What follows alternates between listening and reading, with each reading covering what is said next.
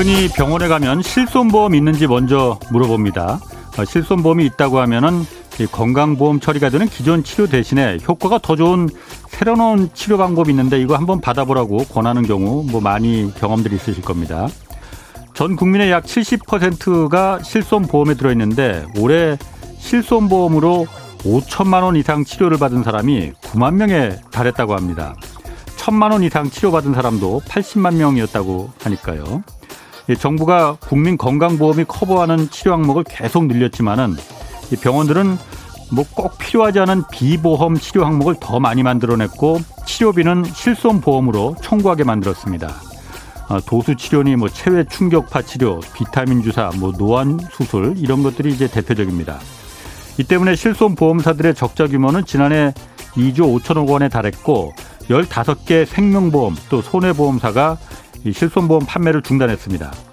국가건강보험 재원은 한정되어 있기 때문에 일정 부분은 실손보험 같은 이 민간보험에 뭐 맡길 수밖에 없을 겁니다. 그렇지만 병원들이 비보험 치료 항목을 무분별하게 이렇게 늘리고 또 실손보험에 가입돼 있다고 해서 이런 치료를 시술받는 이 악순환이 계속된다면은 이건 사실상 국가건강보험 체계를 유명무실하게 만드는 일입니다.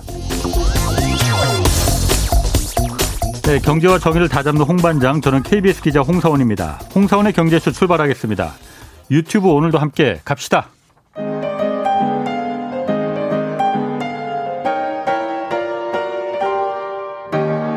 대한민국 최고의 경제 전문가와 함께합니다. 믿을만한 정보만 쉽고 정확하게 전해드립니다. 홍사원의 경제쇼.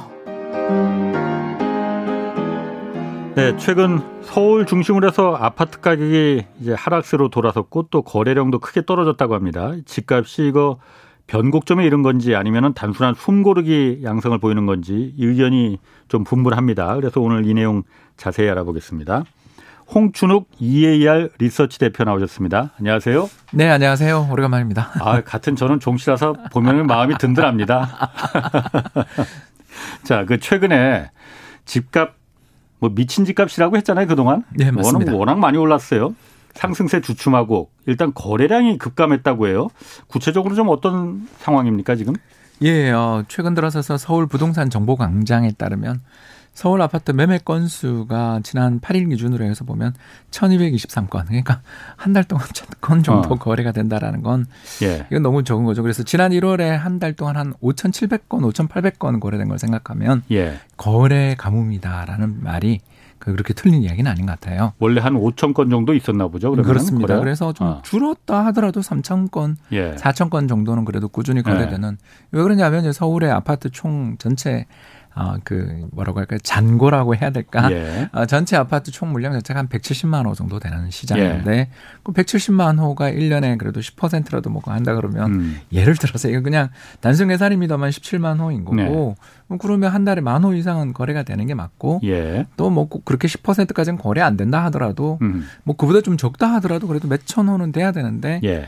일단 현재 뭐 이 숫자는 좀 더 늘어날 가능성은 있는데 예. 천이백이십삼 건이다라는 건 일단 야, 이게 거래가 안 돼도 이렇게 안 될 수가 있는가. 예. 이런 이야기가 나올 수 있는 거죠. 그러면 이제 저희들 그 금융시장의 참가자들 어. 입장에서 보면 이 거래량이 가격에 선행한다라는 게 일종의 저희들의 좀 신념이기도 하고. 교육이 많이 들었습니다. 예, 또 뭐 예. 이렇게 어, 재무 쪽 박사님들의 논문에도 꽤 있어요. 예.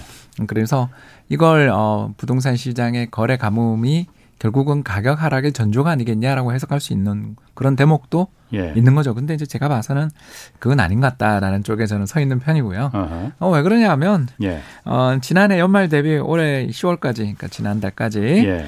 전국 아파트 가격 상승률이 십칠 점 육 퍼센트예요. 엄청나게 오르네요. 예, 그래서 아. 이천육 년이 우리 아는 것처럼 십삼 점 팔 퍼센트 올라서 그게 예. 이른바 버블 세븐의 음. 해였는데 시월까지 십칠 점 육 퍼센트 올랐으니까 예.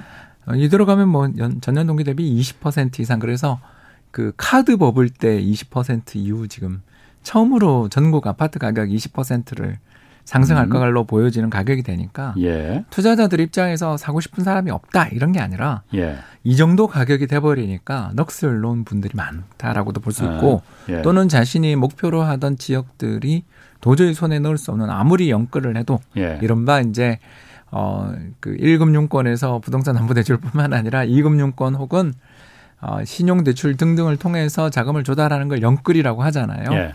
영혼까지 끌어서 아. 대출한다는 뜻인데 영끌을 해도 사기 어렵지 않냐라는 생각이 들게 되면 사람들 자체가 음. 일단 적극적인 매수 심리가 사라졌다라기보다는 망연자실한 분위기가 조성된 거 아니냐. 이렇게 음. 저는 보는 거죠. 아, 그래서 지금 거래량이 없어졌다 이, 이 얘기예요? 예, 그러면? 그렇습니다. 그러니까 쉽게 얘기해서 네. 거래할 만한 호가를 다 잡았다. 그러니까 무슨 말이냐면 십억짜리 네. 아파트가 있다 그러면 매물이 네. 십일억 정도 있는 건 그래도 이해가 되지 않습니까? 예. 아유, 뭐 네. 전년 동기 대비 지난해 대비해서 네. 전체 우리나라 국, 어, 아파트 가격이 이십 퍼센트 네. 올랐다니까 그래 직전 어, 신고가가 십억이었는데 십일억 음. 매물이다 이러면 화는 나지만 예. 매매할 수 있는데 어, 그 위에 매물이 십삼억이다 예를 들어. 예. 그러니까 이런 호가가 떼어버리는 어. 일이 벌어지게 되면 예. 이걸 사야 되냐라고 생각을 하기가 어렵죠. 왜냐하면 어. 직전 호가 대비 이십 퍼센트, 삼십 퍼센트 올라가 있는 매물밖에 없다면 예. 가서 깎아주세요 하더라도 깎아줄지도 어. 의문이거니와 이런 호가까지 내가 이걸 정말 되느냐. 사러 가야 되느냐에 대해서 화가 나겠죠. 일단 어. 작은 계획이랑 전혀 맞지 않고. 예. 그러니까 이런 면에서 놓고 보면 이제 제가 생각하는 것은 어. 너무 심하게 올랐다. 일단 지난해 구 점 육, 올해 십칠 점 육이니까 둘 합쳐서 이십오 퍼센트 이상 올랐고 아까 제가 이야기했던 대로라면 사실 이 년간의 누적 상승률 삼십 퍼센트를 전국 단위로 넘어서게 되면 예. 이게 우리가 이야기하던 급지라고 저희들이 흔히들 이야기하잖아요. 예. 상급지 이런 이야기 들어보셨죠. 그러니까 부동산 시장을 좌우하는 크게 요인들은 세 가지라고 우리가 많이 보는 게 첫 번째가 예. 얼마나 좋은 일자리가 많냐. 예. 그래서 강남을 그렇게 좋아하는 거고 또 예. 지방 도시들 중에서는 세종시라든가 부산시 같이 그래도 그 음. 근처 또는 주변이 어마어마한 생산의 기지들이 갖춰져 있는 것들을 좋아하고 예. 또 당연하게 음. 우리가 또 보는 게 두 번째가 교통망 아니겠습니까? 음, 뭐 살기 좋은 데가 비싸게 많이 그렇죠. 말이죠. 그리고 아. 마지막 세 번째가 신축이냐 예. 아니냐 음. 또는 신축이 될 여지가 있느냐 없느냐 예. 용적률 규제 이런 걸 생각해야 되니까 예. 뭐 이런 식으로 우리가 가격을 쭉 놓고서 가격 산정을 하게 되는데 예. 이거 지금 이 정도 삼십 퍼센트 이 년간 삼십 퍼센트 정도의 가격 상승이 딱 벌어지게 되면 음. 예를 들어서 제가 세 가지 조건 중에서 두 가지를 만족하는데 한 개가 좀 부족하다 그러면 상대적으로 떨어지는 급지 수준인 걸로 가야 되는 거죠. 이전에 음. 셋 다 다 맞아떨어지는 신축이면서 교통도 좋고 일자리도 많고 뭐 이런 지역을 음. 노릴 수 있는 돈이었던 게 이제 셋 중에 하나는 포기를 해야 되는 예. 이런 식으로 이제 자꾸 뭔가를 빼야 되는 어. 또는 인기 로열층이 아니든가 예. 또는 뷰가 별로 예를 들어서 옹벽 어, 어. 뷰라든가 뭐 이런 것들 이야기 나오잖아요.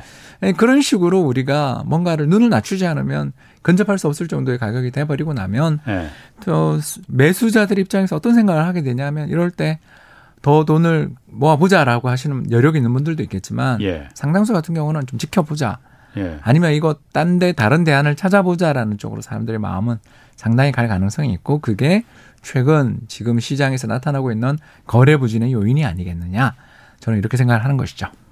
어, 그러니까 홍 대표님 생각에는 내 한 십억 정도를 예상을 했었는데 집값이 지금 십일억도 아니고 십삼억이 됐으니 망연자실해서 아예 자포자기하는 심정으로 안 산다. 그래서 이제 거래량이 안 나온다. 이 얘기신 것 같은데. 거기에 이제 또 다른 대안을 찾아야 되겠죠. 아. 지금 자기가 보던 지역 말고 다른 지역을 새로 네. 또 봐야 되는 예. 그런 이제 탐색 비용이라고 저희들이 부르는 것들을 해야 되지 않습니까?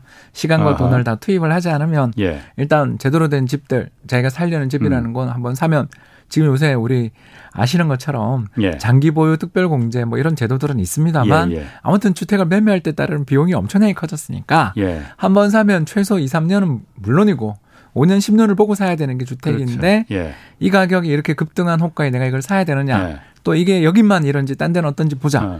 이제 이런 것들이 저희들이 이야기하는 탐색 비용인 거고 이런 시간 이제 거래량들이 급격히 감소할 때 저희들은 이제 경제학 입장에서 놓고 보면 경제학자 입장에서 놓고 보면 이거 굉장히 비효율적인 시장이 되는 거죠. 아니 그런데 집값이 지금 이번 달만 그렇게 지난 달만 그렇게 거래량이 그 올랐던 게 아니고 지난 이 년간 계속 올랐지 않습니까? 맞습니다. 계속 올랐는데 지난 달부터 이렇게 거래량이 그 뚝 줄었다는 거는 저 같으면 그럴 것 같아요. 내가 십억을 생각했는데 십삼억이 아니고 이게 구억이 됐어. 그럼 야 여태까지 그렇게 높아서 내가 못 샀는데 이거 보니까 구억이 아니고 이거 잘하면 오억도 될 수 있겠네. 예, 맞습니다. 그러니까 안 사는 거 아니에요? 예, 그건 맞는 말인데 예. 주간 단위로 아무리 봐도 마이너스는 없으니까. 제가 어. 이야기하는 것은 음, 음. 월간 단위도 기본이고 예. 또 부동산원에서 어, 발표를 하고 있는 매주간 단위의 부동산 가격 상승률도 예. 어디도 주요 지역 마이너스 난 데는 없으니까 아. 이건 어, 이렇게 급등세가 진정된 거는 음. 맞는데 상승세가 주춤해졌다. 그렇죠. 그건 뭐 다 아. 동의하는 아하. 거잖아요. 예, 예. 홍 원장님이나 저나 다 동의하는 거고 예. 이제 다만 야 이게 그러면 앞으로 이제 계속 마이너스를 갈 거냐 예. 이렇게 이야기를 하려니 조금만 가격 떨어지거나 진정되면 아. 어, 이 다시 올라갈 네, 거다. 다시 아. 매수의 여력이 있는 거 아니냐. 음. 이렇게 저는 보는 건데 우리 이제 좀 이따 질문하기로 약속했던 건데 미리 땡겨서 이야기를 하자면 예. 제가 사실은 이제 전세 이야기를 하려고 이렇게 이야기를 하는 거죠. 저는 예. 아. 전세가 우리나라 아. 부동산 가격에 굉장히 중요한 요소를 맞습니다. 많이 차지하는데 아. 어, 지난 이 년간 그 서울 아파트 전세 가격이 누적해서 얼마 올랐냐면 이십삼 퍼센트 올랐어요. 더 올랐네. 그러니까 예. 서울은 뭐. 예. 전체적으로 이 가격의 상승을 우리가 이렇게 놓고 음. 보면 전세가 이런 식으로 급등한다라는 것은 부동산 시장의 두 가지의 문제를 야기하는 게 첫 번째가 주거 안정이 굉장히 어려워지는 거고 예. 또 하나는 갭 투자라는 걸 부르게 맞습니다. 되는 거죠. 그래서 예. 이런 갭 투자를 유발하게 되니까 예. 아까 제가 잠깐 이야기를 하면서 서울의 이 현상에 대해서 너무 큰 의미를 예. 부여하기 어렵다는 식으로 제가 자꾸 음. 말을 빠져나갔던 가장 큰 이유가 뭐냐면 예. 예, 올해 경기도 일월부터 시월까지 예. 지난해 십이월부터 올해 시월까지 그러니까 딱 열 달이죠. 예. 열 달 경기도 아파트 매매 가격이 이십칠 퍼센트 올랐습니다. 음, 이십칠 퍼센트. 예, 천이백만이 예. 살고 있는 예. 우리나라에서 가장 큰 시군구의 예. 아파트가 예. 어, 이게 한 해 상승률도 아니고 십 개월 상승률이 음. 이십칠 퍼센트가 낮다라는 건 예. 이게 뭘 의미하냐 이렇게 물으면 예. 서울 전세가 폭등하는 가운데 예. 서울 전세 가격이 요 이대로 가면 내가 계약갱신 청구를 했다 하더라도 이 년 뒤에 현재 시세보다 내가 현재 최근에 주변에 올라가고 있는 전세 시세를 음, 볼 때 음. 이 년 뒤 나는 몇 억 더 주고서 이 집을 계속 살아야 된다. 예. 그럴 바에야 이미 오를 거라고 생각되는 전세 가격의 예상 범위를 놓고 이걸 음. 들고 정도로. 아까 이야기했던 예. 셋 중에 하나가 좀 떨어지는 예. 지역들. 그러니까 저희들이 아까 이야기할 때 경기도가 참 좋지만 교통망 부분에서는 서울 예. 접근성이 좀 떨어지니까 음흠. 예를 들어서 경기도가 상대적으로 서울보다 쌌었는데 그런 싼 지역이라고 생각했었던 어, 경기도 지역이라든가 예. 인천 지역으로 주택시장의 예. 참가자들이 이동을 해가는 과정에서 서울은 서울대로 또 최근 고가 아파트 위주로 정말 가격이 이게 맞는 가격인가 싶을 정도의 예. 신고가가 계속 나오는 중이니 그러니까 아까 제가 이야기했던 대로 서울은 도저히 이게 네. 안 되니까 그래서 팔려는 사람들은 또 배짱 가격 아까 음. 이야기했던 그런 신고가 행진을 벌이는 그런 초고가 아파트들의 가격 상승의 사례가 우리 단지도 올 수 있어 라면 높은 가격을 제시하고서 내놓는 반면 살려는 사람들은 전세 때문에 밀려가는 분들이 상당히 지금 많으니까 예. 그래서 지금은 경기도로 가고 있는 거 아니냐 라는 예. 것이고 실제로 전국 단위나 이런 가격 상승률을 보면 수도권 아파트 가격 상승률이 전월 대비 영 점 이육 퍼센트니까 이게 전주 대비입니다. 죄송합니다. 전주니까 이거 오십 주잖아요. 그러니까 전주 대비 많이 줄어든 게 영 점 이육, 영 점 삼 정도라는 것은 아직 예. 경기도 쪽에 어, 이런 서울시에 살고 있는 음. 거주 인구의 감소가 경기도 인구의 증가로 연결되고 있고 예. 경기도의 집값을 올리면서 이게 좀 저희들이 이제 도넛 효과 또는, 음. 또는 풍선 효과를 일으키는 거 아니냐. 음. 이렇게 저는 가설을 세워보는 것이죠. 그러니까 그, 그 홍 대표님 말씀은 서울은 지금 상승세가 약간 주춤하긴 했지만은 경기도 같은 경우에는 수도권 지역은 계속 올라가고 있다 이거죠. 그거로 봐서는 지금 서울의 집값 지금 잠깐 주춤하는 게 일시적인 현상일 거다. 그럴 수 있다라는 거죠. 아. 개연성이 예. 본격적 하락의 시작이라기보단 예. 너무 가격이 많이 오르고 호가도 어. 너무 그러니 이 바에야 난 경기도 갈래라는 매수세들의 전환이 좀 있었던 것이라고 봐야지 음. 가격 전반적인 하락을 이야기하기는 조금 이르다. 어, 섣부른 것 같다. 그건 좀 봐야 될 것 같고. 그러면 맞습니다. 경기도 같은 경우에는 거래량은 어떻습니까? 경기도도 거래량이 그럼 변화가 어, 없겠네요. 예, 경기도 통계까지는 제가 아직 못 보고 와서 정말 아. 죄송한데요. 일단 예. 어, 그 수급 밸런스를 가장 잘 보여주는 것 중에 하나가 그러니까 수요와 공급의 균형을 가장 잘 보여주는 것 중에 하나가 예. 매수 심리 지표들 음흠. 이런 것들을 보면 확실히 좀 꺾이긴 했어요. 그러니까 제 말씀은 어, 예. 사자가 엄청 셌다가 예. 조금 들어서 이제 케이비 부동산 시세 같은 경우들을 살펴보면 예. 확실히 어, 사자의 그 강도는 점점 둔화되는데 그 둔화되는 이유는 두 가지로 흔히 짐작해 볼 수가 있죠. 예. 첫 번째는 지난해 연말 대비해서 이십칠 퍼센트나 오른 집값에 대해서 가격 저항이 있을 거고요. 음, 또 하나는 예. 어, 이런 우리의 지금 투자에 있어서 가장 핵심 이슈가 뭐냐 하면 전세라고 제가 이야기를 했지 않습니까? 예, 예. 맞습니다. 그리고 아. 지난 오 년 동안 우리나라의 어, 전세 자금 대출의 연평균 증가율이 얼마였냐면 삼십 점 칠 퍼센트입니다. 음. 그러니까 우리나라 전세 자금 사실 뭐 마땅한 규제가 별다른 규제가 없잖아요. 예. 그러니까 많이 늘어날 수밖에 없죠. 지난 오 년간 예. 우리나라의 가계 대출 증가율이 칠 퍼센트인데 예. 그 가계 대출 증가율을 안에 내부를 세부를 음. 따져보면 전세 대출 증가율이 연평균 삼십 점 오 퍼센트였다라는 예, 거예요. 그런데 예. 이걸 이제 최근에 한도가 다 떨어져가지고 예. 기억나시죠? 지난달 규제를 한다 만다라는 그런 뉴스들이 계속 나오는 가운데 뭐 실수요자라서 이거 규제하면 큰일 난다 뭐 이런 얘기도 있었고. 예, 그래서 이제 그 규제를 또 완화한다라는 뉴스까지 예. 나오는 가운데 예. 결국 돈줄을 쬐는 것만큼 부동산 시장에서 가장 효과적인 억제책은 없으니까 그렇죠. 특히 지금 부동산 가격의 상승 원인이 예. 서울을 중심으로 한 전세 가격의 급등 때문에 예. 갭 투자, 전세를 끼고 사두자. 예. 내가 이 지금 현재 살고 있는 전세 음. 계약의 만기가 될 때 이사 갈 수 있는 집을 가격이 이미 상승할 전세 가격의 인상분만큼을 감안해서 예. 그 돈을 어떻게든 연끌해서 내가 음. 미리 갭 투자하자라는 그런 수요의 가장 중요한 뒷받침은 결국 전세 가격이 올라도 그걸 대출을 대출? 해줘서 그렇죠. 받쳐줬기 때문에 예. 전세 가격이 오른 면도 있고 이제 두 번째는 임대차 삼 법 이야기를 해야 되겠죠. 예. 아무튼 임대차 삼 법은 작년 일이니까 아.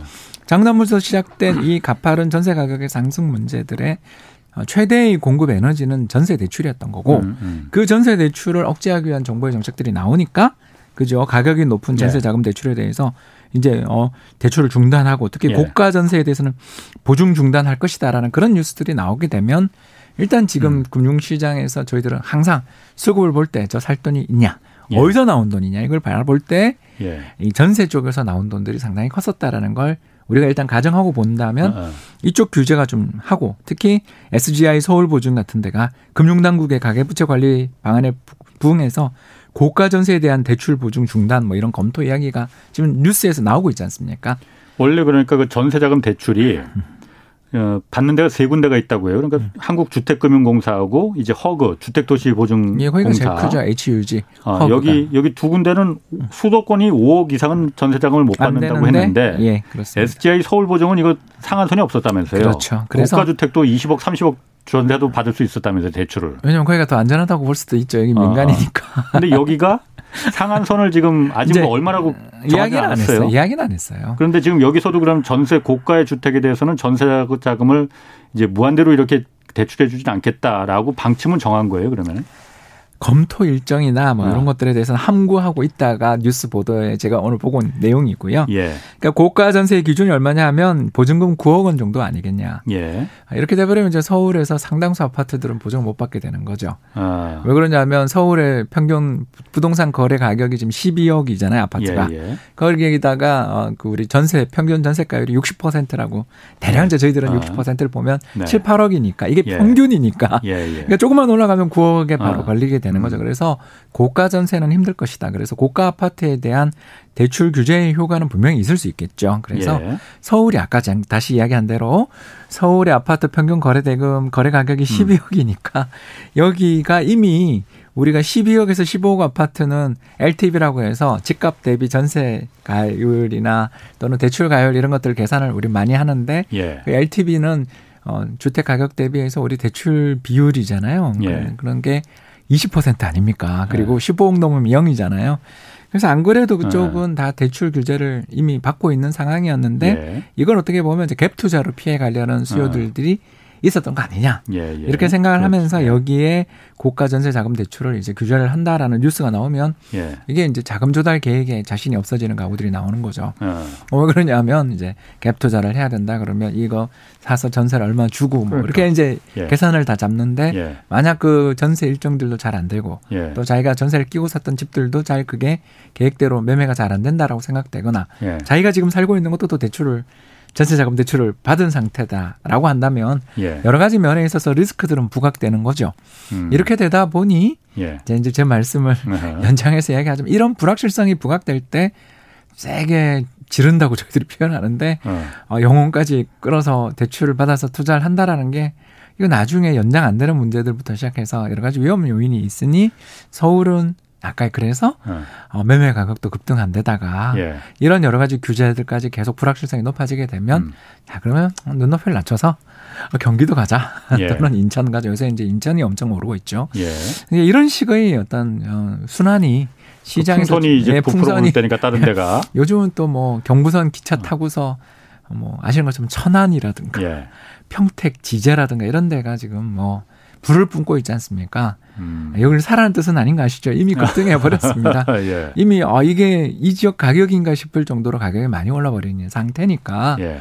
그러니까 이 시장의 흐름 자체를 제가 정리를 하자면 전세 가격이 갑자기 작년부터 급등하기 시작했다. 몇 년간 예. 그렇게 안정돼 있던 삼 년 동안 거의 마이너스였던 전세 상승률이 예. 갑자기 작년부터 플러스로 그것도 누적해서 이십 몇 퍼센트씩 음. 오르게 되니 서울에 전세 끼고 집을 사려는 사람들이 나오다가 또 이게 집값을 올리고 하니까 이게 경기도, 인천, 특히 인천이 공급 물량도 많으니까 이런 쪽으로 좀 확산돼 나가면서 인천, 경기 집값까지 급등하고 나니 이제는 이제 그게 음. 충청도를 향해서 움직이거나 경기 남부를 향해 움직이는 그런 흐름들을 보이고 있는 선순환이라고 부동산 시장인 사람들은 생각할 것이고 저희들이 금융시장에 있는 사람들이 봤을 때는 야 이거 큰일 났다. 음. 전국이 불바다다라는 표현이 되는 것이니 이런 흐름에서 서울 집값이 조금 주춤했다라는 걸 좀 너무 크게 음. 해석하기는 어렵지 않냐. 음. 이런 이야기가 된 것이죠. 그 경제쇼에 많이 나온 그 부동산 관련해서 이제 그 말씀해 주신 패널분들도 아, 그 전세금을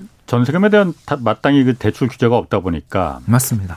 이걸 이용해서 갭 투자를 마지막 패닉 바잉, 뭐 영끌 이런 용어들이 나오고 있지만은 조바심에 이제 그래서 전세를 끼고 그래서 한 채를 구입하는 실제 음, 음. 그 이제 주택 무주택자들이 그 집값이 지금 이래서 많이 올라갔다는 그 논리가 맞는 것 같은데 지금 어쨌든 이렇게 서울 보증 에스지아이 서울 보증도 이제 그 정부가 못하니까 이제 보증보험 같은 데서 이제 해주는 거잖아 하는 거잖아요. 네, 맞습니다. 실질적으로 전세 자금에 대해서 규제가 들어가고 못 받게 되면은 갭 투자라는 게 상당 부분 좀 어려워질 거 아닙니까? 그렇습니다. 이게 연쇄적으로 억제가 되기 시작하면 뭐 어렵겠죠. 어, 그러면은 그러면 지금까지 집값을 끌어올렸던 게 갭 투자가 큰 역할을 했는데 맞습니다. 그게 불가능해진다면은 일시적인 게 아니고 지속적으로 부동산 시장이 좀 얼어붙을 그 가능성이 있는 거 아니에요? 네, 동의합니다. 그런데 아까 아니시라면서 아니 그, 일시적이라면서 그, 그 규제가 예. 먹히겠냐라는 이야기를 아, 제가 하는 이야기죠. 음. 그러니까 우리가 이 전세를 아까도 이야기했지만 고가 전세는 잡을 수 있을 것 같은데, 예. 그러니까 고가 전세에 대한 잡는다라는 아. 표현은 이상했고 규제를 도입할 수는 있을 것 같은데 예. 문제는 뭐냐하면 이 지금 시장의 풍선 효과라는 게. 위에 고가 아파트를 잡고 나면 그 밑에 가격대 아파트가 급등하는 그래서 최근에 예. 뭐 이야기도 하지만 가격대별로 거래량의 감소폭이 차이가 있었다라는 뉴스 보셨잖아요. 어, 예를 들어서 예, 예. 육억 원 이하 아파트 거래는 그래도 오히려 잘, 잘된 편이었고 예. 고가 아파트는 거래가 확 줄었다. 그러니까 육억 원 이상은 거래량이 확 줄었어요. 어. 네, 그래서 뭐 칠십 퍼센트까지 줄었다고 하던데. 예, 그렇습니다. 예, 예. 칠십 점 이 퍼센트 정도 줄었는데 예. 육억 이하 아파트 같은 경우는 그래도 감소폭이 상대적으로 덜했다라는 거죠. 네. 그러니까 제가 우리 홍 반장님하고 이야기하면서 제가 서두에서 잠깐 이야기한 것처럼 예. 고가 아파트 가격이 너무 말도 안 되는 음. 레벨 또 호가가 너무 급하게 뛰니까 여기는 조정이 올 것 같아요라고 제가 이야기한 예. 건 동의. 그런데 예. 어, 전체적인 우리나라 부동산 시장이 꺾였고 앞으로 음. 하락 조정밖에 없어요라고 이야기하려니 이게 지금 만만치 않은 시장이라는 걸 이야기하는 게 요 근거가 또 나온 거죠. 음. 예. 즉 아까도 잠깐 이야기했지만 주택 보증이나 에이치유지 그죠 허그라든가 이런 데서 해주는 네. 게 오억 이하에 대해서는 다 해준다라는 것은 아까 이야기했던 우리나라 서울의 예를 들어서 아파트 전세에 대해서 네. 육십 퍼센트까지 우리가 그 전세가율이 나오면 음. 구억이라는 이야기잖아요 대략. 예, 예, 그렇지. 예. 예, 그러면 서울 아파트 가격이 십이억이 지금 평균 거래 가격이니까 예. 구억 이하 아파트들은 아직 매력이 있는 거죠. 음. 왜냐하면 그 대출이 잘 나오니까 아직은 그까지도. 예. 그러니까 제가 말씀드리고자 하는 것은 고가 아파트를 잡는 시장에서 이 좀 일종의 신호 효과를 주고 있는 서울의 초고가 아파트의 시세나 이런 것들을 잡기 위한 목적이라는 것에서는 동의를 하겠는데 시장 전체의 안전을 안정을 음. 가져올 것인가에 대한 이야기를 음. 제가 참 하기 어렵다라는 걸 말씀드린 예. 거고 이제 두 번째가 어 그 이천십구 년 말 십이 십삼 조치였던 것으로 기억하는데 아무튼. 우리가 십오억 이상 아파트에 대해서 대출 못 해주기로 한 지 벌써 일 년 반, 이 년이 다 돼가는데 예. 어, 고가 아파트 가격이 빠졌다는 얘기를 우리가 들은 적이 없다라는 거죠. 음, 그렇죠. 근데 이건 왜 그런가? 예. 이렇게 생각을 해보면 두 가지 요인 아니겠냐라는 거죠. 첫 번째, 우리나라 어, 그 코로나 쇼크 이후에 사상 초유의 저금리 환경이 출현하고 음. 또 자산시장이 붐을 일으키면서 예. 부유해지신 분들이 굉장히 늘어난 것 같다. 예. 특히 금융자산 투자를 통해서 음. 성과를 거두신 분들이 이 자신들이 벌어둔 돈들을 가지고 어, 자신이 성공했다라는 일종의 지표 제 아니겠어요? 음. 이런 쪽으로 고가 아파트로 가는 요구들도 있었고, 두 번째가 이제 오늘 이야기에 계속 또 다른 이야기가 되는데 매물이 없는 거 아닌가? 고가 아파트에 대해서 예. 우리가 종부세라든가 또는 양도세 중과 등을 통해서 특히는 또는 장기 보유 특별공제 이런 것들의 혜택을 많이 음. 축소시켜 놓은 과정에서, 그러니까 고가 아파트 기준을 어, 지금 현재 구억인데 그걸 십이억으로 한 해 만에 뭐 말은 많지만 아무튼 증세 기조는 이어지고 있는데도 불구하고 아파트 매물이, 그런 고가 아파트들의 음. 매물이 나오지 않고 전체 또 거래나 이런 것들의 추세를 저희가 살펴보면 음. 증여 비중이 굉장히 늘어나고 있는 예, 걸 예. 저희들이 예. 발견할 수가 있거든요. 예. 그래서 전체 비중을 한번 말씀을 잠깐 드리면, 서울 같은 경우는 전체 거래된 그 아파트 거래 중에서 차지하는 서울의 비중, 증여 비중이 십오 퍼센트에서 이십 퍼센트 정도로 왔다 갔다 해요. 음. 그러니까 그만큼 전체 아파트에 대해서 이 증여세라는 게 우리도 잘 압니다만 한국이 세계적으로도 상속세나 증여세는 높죠. 높은 네. 편에 속하는데도 네. 어, 양도세가 막 칠십오 퍼센트나 되고 이럴 정도로 너무나 높은 양도소득세율을 네. 감안해 보면 차라리 네. 어, 좀 싸게 삼억인가요? 음. 그까지 이렇게 해서 어, 싸게 증여를 해주는 게 오히려 세금 내고도 이게 낫다라는 네. 그런 판단을 내리는 가구들이 나와버린 거죠. 음. 결국 이 두 가지 요인, 너무 저금리 속에 금융자산 가격이 급등하면서 이쪽 고가 부동산에 대한 수요도 생겼고, 또 너무 고가 고율의 세율을 이렇게 도입을 해놓으면 오히려 매물 잠김 효과를 가져오거나 증여로만 음. 거래가 이루어지는 효과들이 생기는 게 지금 현재 우리 부동산 시장에서 음. 나타나고 있는 이런 양대 흐름이고, 저는 음. 제 속마음은 이런 예. 거죠. 고가 부동산에 대해서 예. 집착해봐야 그게 잡힐 것 같지도 않고 예. 음, 저는 이제 좀 약간 포기한 쪽에 아. 있는 거죠. 왜냐하면 어차피 우리나라에, 제가 그냥 이 국민 가계의 숫자를 아주 그냥 예. 어, 음. 이렇게 약간 어, 이렇게 그냥 얼음 숫자라고 하잖아요. 음. 어, 자, 이천만 가구가 있고 예. 서울에 아까 이야기한 것처럼 서울에 우리나라가 사백만 가구 정도가 살고 있어요. 예. 서울 살면 이십 퍼센트죠. 음. 근데 그중에서도 아파트가 얼마냐면 백칠십만 원, 백육십만 원이니까 결국 우리나라 전체 인구 중에서 칠에서 팔 퍼센트 정도만 서울 아파트에 음. 거주가 지금 이루어지고 있는 상태인데 예. 어, 서울의 자가 보유율이 사십 퍼센트가 조금 안 되나 그렇거든요. 예. 이게 뭔 말이냐면 음. 두 채 반을 한 집이 이렇게. 음, 음, 그러니까. 음. 다주택자가 그만큼 많아요. 예, 맞아요. 그래서 사십 퍼센트만 자가하니까 예. 결국 서울 아파트를 자기가 가지고 있는 가구는 삼에서 삼 퍼센트 네. 삼에서 사 퍼센트 네, 네. 정도 이야기인 거예요. 근데 우리는 모든 게 서울 아파트에 맞춰지니까. 네.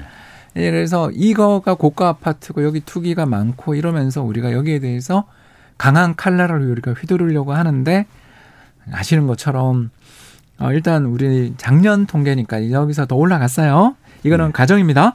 작년 우리나라 상위 이십 퍼센트 가계의 가계 자산이 한 십억 정도 되거든요. 예. 십억이 조금 안 됩니다. 음. 올해는 보나마나 작년 올해 뭐 안 오른 자산이 없으니까 그렇죠. 예. 올해 십이월 통계가 아마 곧 발표가 될 텐데 그때 되면 여기 일, 이억 더 붙어 있을 거 아니에요. 그러면 우리나라 상위 이십 퍼센트의 평균이 십억 정도의 자기, 자기 자산을 가지고 있는데다가 여기에 음. 상위 십 퍼센트 뭐 이런 식으로 이제 올라가기 시작하면 이게 이렇게 지수 커브를 그리면서 올라가죠.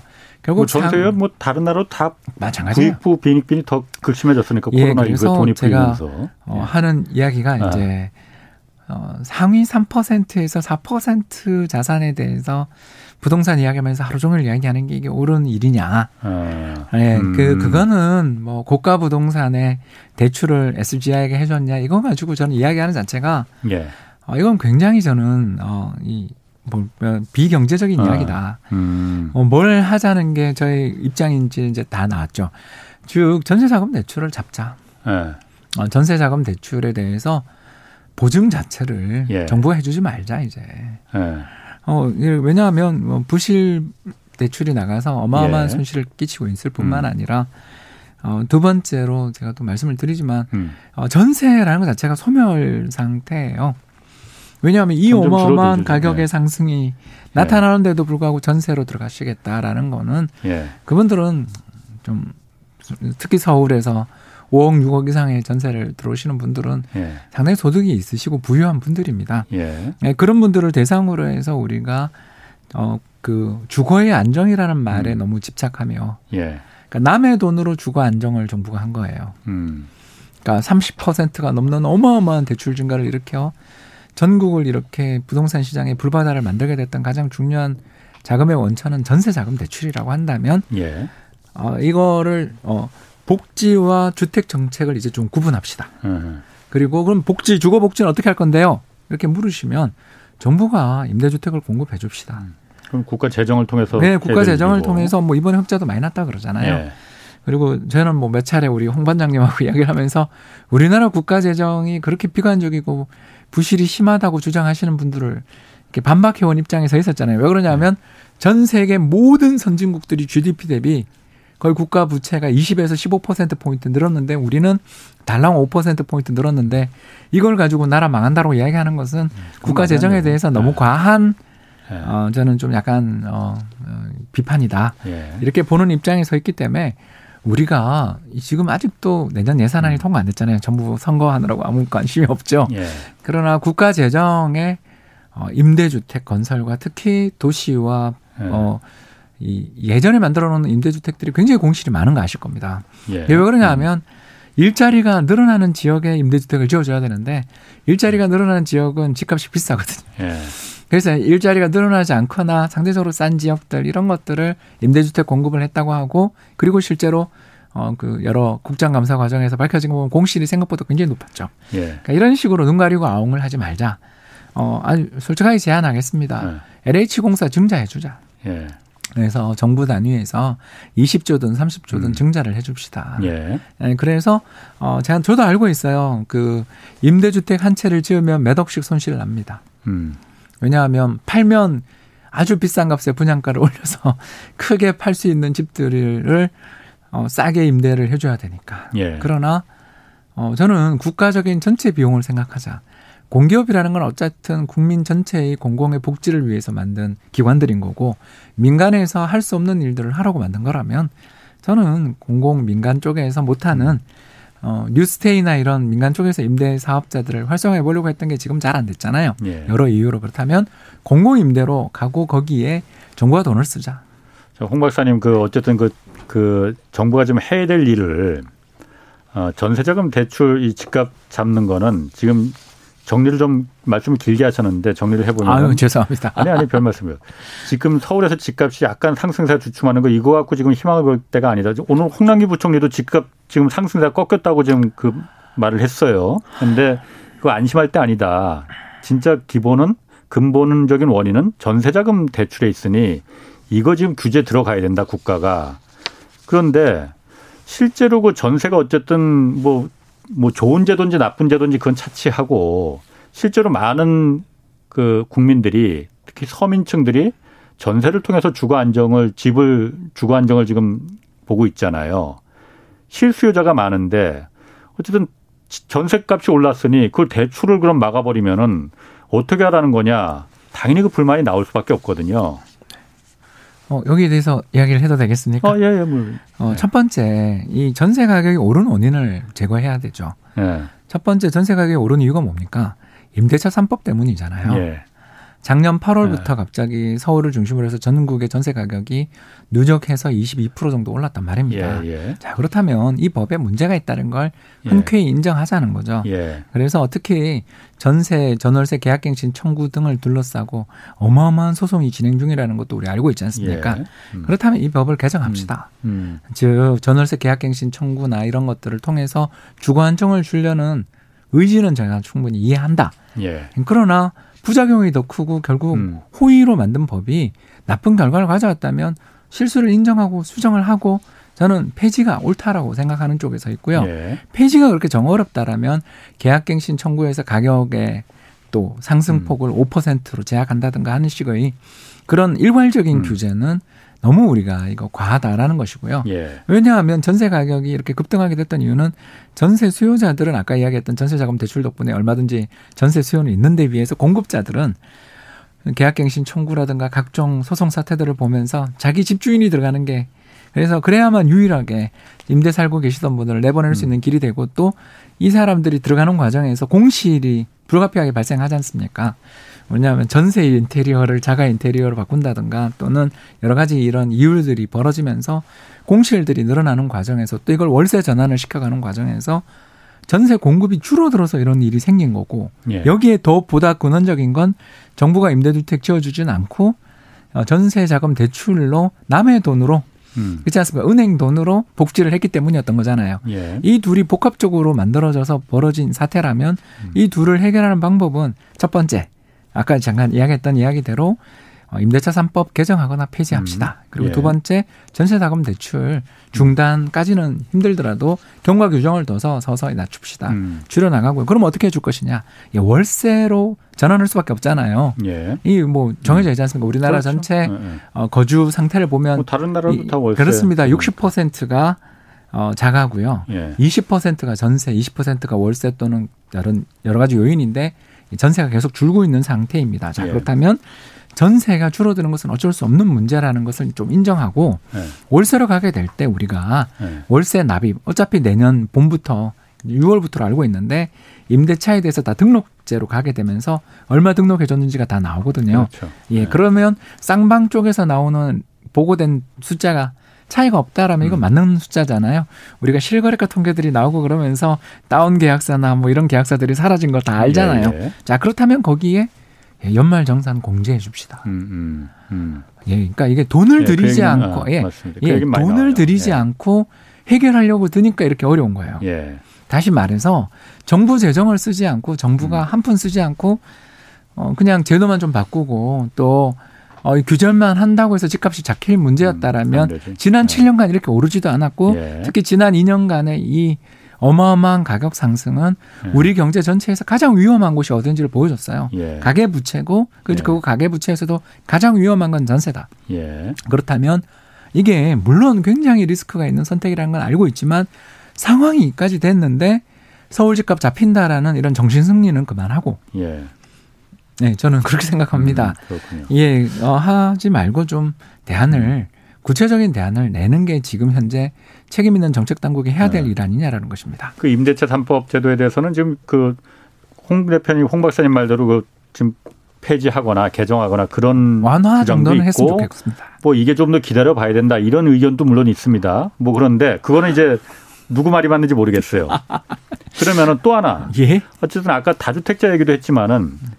어, 마찬가지로 집값을 올린 그, 이, 그 매물을 잠기게 만든 그 주 요인 중에 하나가 임대사업자 등록제도라는 것도 있었지 않습니까?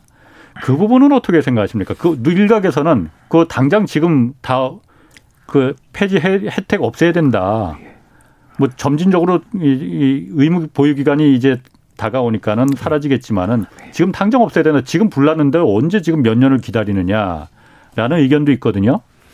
네, 어, 뭐, 그런 이야기를 하는 마음은 이해하는데, 예. 어, 이천십팔 년 파리 대책에서 주임사 제도가 이렇게 강화된 거 아니겠습니까? 예. 그 전에 있었던 칠삼 대책도 그렇고요. 예. 이런, 이런 일련의 대책들을 통해서, 어, 임대 사업자 제도들을 도입했던 이유가 뭐냐면, 자주, 다주택자들이, 어, 적극적으로 집을 사들여서 자주, 다주택자의 투기 때문에 집값이 올랐다라는 판단에서, 예. 이 사람들의 매매를 못하게 팔 년 준공공임대라는 형태로 막은 거잖아요. 예.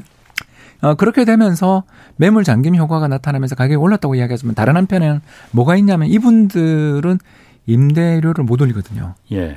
아시잖아요. 팔 년 그렇죠. 동안 예, 예. 임대료를 올릴 수가 없어요. 예, 예. 그러니까 우리가 주거 안정 정책에 있어서 그 정책이 왜 잘못됐냐고 저는 물은다면 예. 집값을 잡겠다는 정책에다가 자꾸 복지를 넣은 거죠. 예. 음. 그래서 민간에다가 떠넘긴 그렇죠. 거죠. 그렇죠. 민간에게 떠넘긴 국가가 거죠. 할 일을. 국가가 할 일을. 그래서 민간에게 주임사 제도라고 이제 축약해서 이야기하겠습니다. 아하. 제가 지금 혀가 꼬여가지고 한 사십 분 이야기했더니 예. 혀가 꼬여서 주임사 제도 이러면 군대가 예. 갑자기 떠올라가지고 주임사 제도 예. 주임원사 아 그분한테 너무 오래 고생했잖아요. 아. 행복한님들한테 예. 계속 하겠습니다. 아, 그런 주임사 제도들을 폐지하겠다는 마음은 알겠는데 그 제도의 도입 이전에 목적이 주거안정에 있었다는 걸 생각하면 예. 그거 폐지되고 난 다음 전세 가격도 올라갈 가능성은 없냐에 대한 예. 대비는 돼 있냐고 물어야 되는 거죠. 음.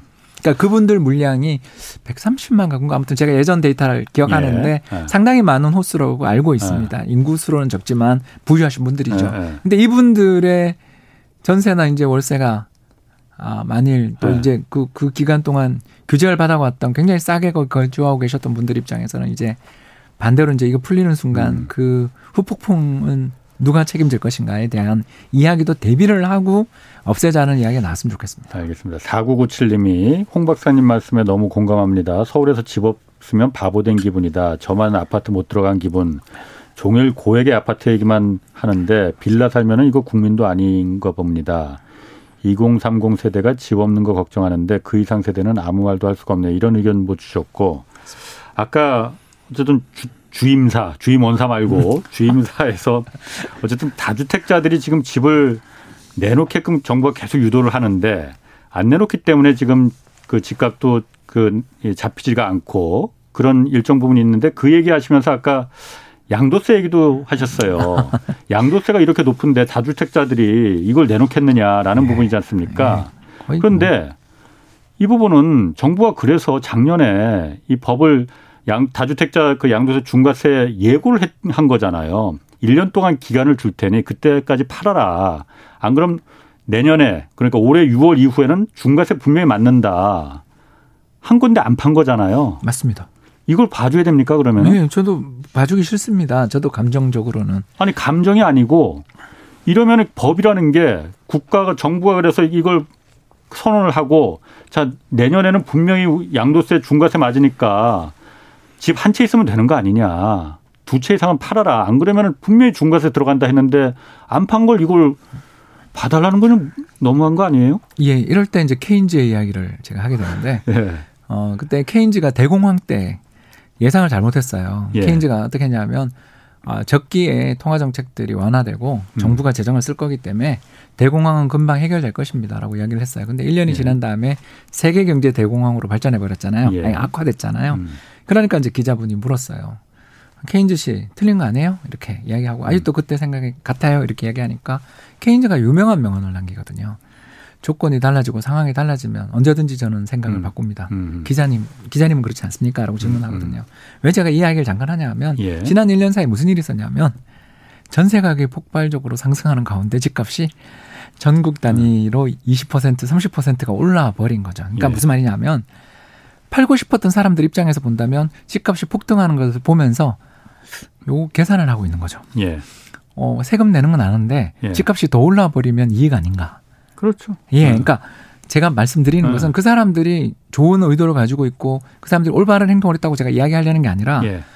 우리가 그때 양도세 중과가 있을 테니 팔아라라고 하는 전제는 뭐냐면 집값이 그렇게 못 오를 테니 음. 당신은 지금 파는 게 이익이다라고 그들과 이야기를 한 거죠. 그 대화를 한 거죠.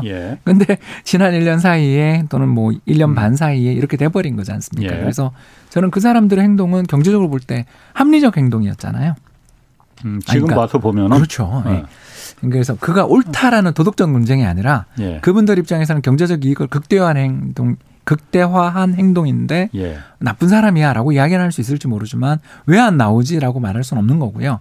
그렇다면 제가 여기서 어, 아까 이야기했었던 그 변화된 음. 환경에서 음흠. 정책을 펼쳐야 되는 거지 그 이전에 있었던 그 감정을 갖고 정책을 음. 펼치면 해답은 영원히 안 나오는 게 음. 제가 어느 토론회에 가서 이런 이야기를 했었거든요. 임대차 삼 법 개정을 하자 그랬더니 이거 제정한 지 얼마 됐는데 이걸 바꾸는 게 말이 되느냐. 정책의 지속성에 문제가 있다. 이 말씀을 들은 게 벌써 제가 몇 개월 지난 것 같아요. 음. 그러니까 무슨 말이냐 하면 우리가 그 일을 했는데 그걸 바꾸는 것은 우리의 잘못을 인정하는 일이다라는 그 논리에 빠져버리게 되면 어떤 행정적인 제도적인 변화를 우리는 영원히 할 수가 없어져요. 자 그러면은 음. 변화되는 환경에 따라서 정책을 바꿀 수 있다는 말은 백 퍼센트 제가 동의하지만은 그렇습니다. 양도세를 그럼 다시 내려주면은 집값이 내려갑니까? 어, 제가 예. 내려간다고까지는 말 못하겠는데 예. 거래 부진 속에 우리 오늘 이야기 화두가 아, 이거잖아요. 예. 서울의 아파트 거래가 천 호가 말이 되냐. 예. 백칠십만 호 있는 시장에 월별 거래가 천 호라는 게 말이 되냐. 이건 시장 기능이 상실돼 버리는 가운데 호가만 올라가고 가격이 전혀 비정상적으로 움직이는 거래밖에 없다. 음. 이런 이야기를 하면서 우리가 나왔던 이야기였으니까 예. 예. 저는 어, 이런 양도세를 완화해주고 중과를 음. 완화해줘서 집값을 잠 떨어뜨릴 수 있을 거라는 기대는 저는 안 하는 쪽에서 있는 사람이고요. 예. 왜냐하면 더 오를 거라고 기대하면 안 팔죠. 아무리 음. 완화해줘도. 그렇지. 집값이 계속 오른다는 어, 전제가 있어야만 그렇죠. 이게 맞습니다. 가능한 얘기입니다. 제가 홍 원장님 의견에 동의한다니까요. 제가 아. 그걸 해줘야 됩니까라고 물으시니까 아, 제가 아, 그 이 사람들 입장에서는 예. 합리적 선택을 했다라고 아. 변호해 준 거였고 예. 저 역시 어, 양도세 중과를 완화해주고 폐지해준다라고 해서 이 사람들 매물이 나올 거냐. 예. 이분들 매물이 나올 거냐고 그러면 저는 자신을 못하겠다는 거죠. 예. 더 오를 거라고 생각하면 안 나올 거예요. 당연히 그렇죠. 그렇죠. 그래서 세금보다도 오르는 게 훨씬 더 그렇죠. 이익인데. 그 기대를 부추기는 요인이 뭔가에 대한 논쟁이었던 거예요. 오늘의 예, 우리 예. 토론의 주제는 음.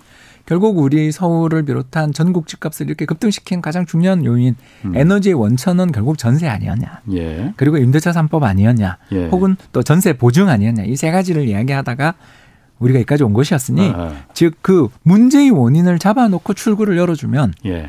그렇지 않습니까? 우리가 예. 성을 포위했을 때 문 하나는 열어준다 그러잖아요. 예, 예. 왜냐하면 지도부가 도망가라고 그러면 항전 의지가 꺾인다고 그러잖아요. 예, 예. 그런 것처럼 우리가 부동산 시장에서 성이라고 한다면 가장 강한 성주는 예를 들어서 강남 삼 구에 계시는 음. 고가 부동산 소유주라고 한다면 그분들이 탈출할 수 있는 출구를 열어주고 거기 가격이 떨어졌다라는 게 신호효과를 주는 걸 우리가 원하니까 거기 이야기를 하는 건데 예. 포위를 해놓고 도망갈 때를 열어줘야지 포위를 안 했다라는 거예요. 저는.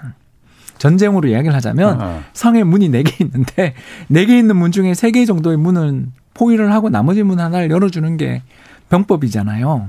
그런데 나머지 세 개의 문을 제대로 포위도 안 한 상태에서 도망가라 도망가라 그러면 성주가 도망가겠냐는 거죠. 아니 일 년 동안 열어줬는데 그때 도망가지 안 않았는데 그럼요. 지금 와서 다시 열어준다고 도망가겠냐 맞습니다. 이거죠. 저도 홍 반장님 의견에 어. 동의한다는 거죠. 그 부분은. 그래서 그건 저는 중요한 이슈가 아니다. 아, 아. 제가 봤을 때 중요한 이슈는 아, 아. 전세 관련된 아, 우리의 정책들 그리고 예, 더 예, 나가서 어, 좀 돈을 화끈하게 써서 예. 엘에이치 공사 마음에 안 들죠. 저도 엘에이치 공사 되게 마음에 안 들어요. 그러나 우리나라 주택임대사업을 아. 하고 거기가 돈이 어, 여유자금이 많아야 음. 거기가 일을 해야 이 전세 문제도 해결된다라는 점을 생각해서 우리 맞습니다. 정책의 전환을 한번 네. 고민해보자. 그 전세 자금에 대한 문제는 사실 이게 최근에 집값 지금 몇 이, 삼 년, 이 년 동안 집값을 올린 주범은 뭐 주범이라고 말하는 건 좀 그 제가 취소하겠습니다. 주 요인은 이 전세 자금을 통한 갭 투자가 맞습니다. 결정적이었던 건 맞는 것 같아요. 특히 그러니까 삼십 대가 그렇게 집을 샀잖아요. 네. 이건 뭐 그분들 욕할 수는 없습니다.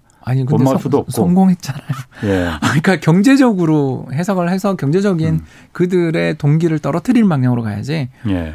어, 돈 벌어 버렸거든요, 그분들이. 음. 그러면서 주변에 뭘 주냐면 그렇게 해서 성공했다더라라는 뉴스를 주게 되면 이게 부동산 시장을 과열시킨 주범이에요. 아, 자, 그 그러면은. 성공의 경로를 막자. 제 말씀은 예. 그 갭 투자를 해서.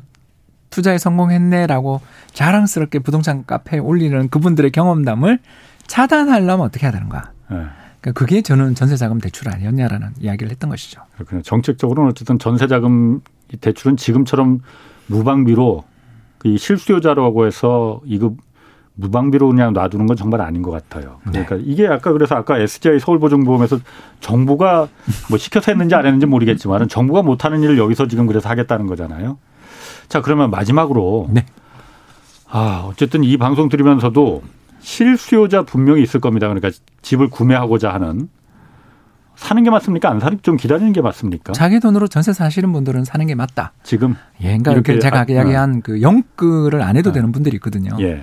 그런 분들 입장에서는 지금 제가 이야기했었던 이 세 가지의 해결 방안을 제가 잠깐 이야기했는데 이게. 예.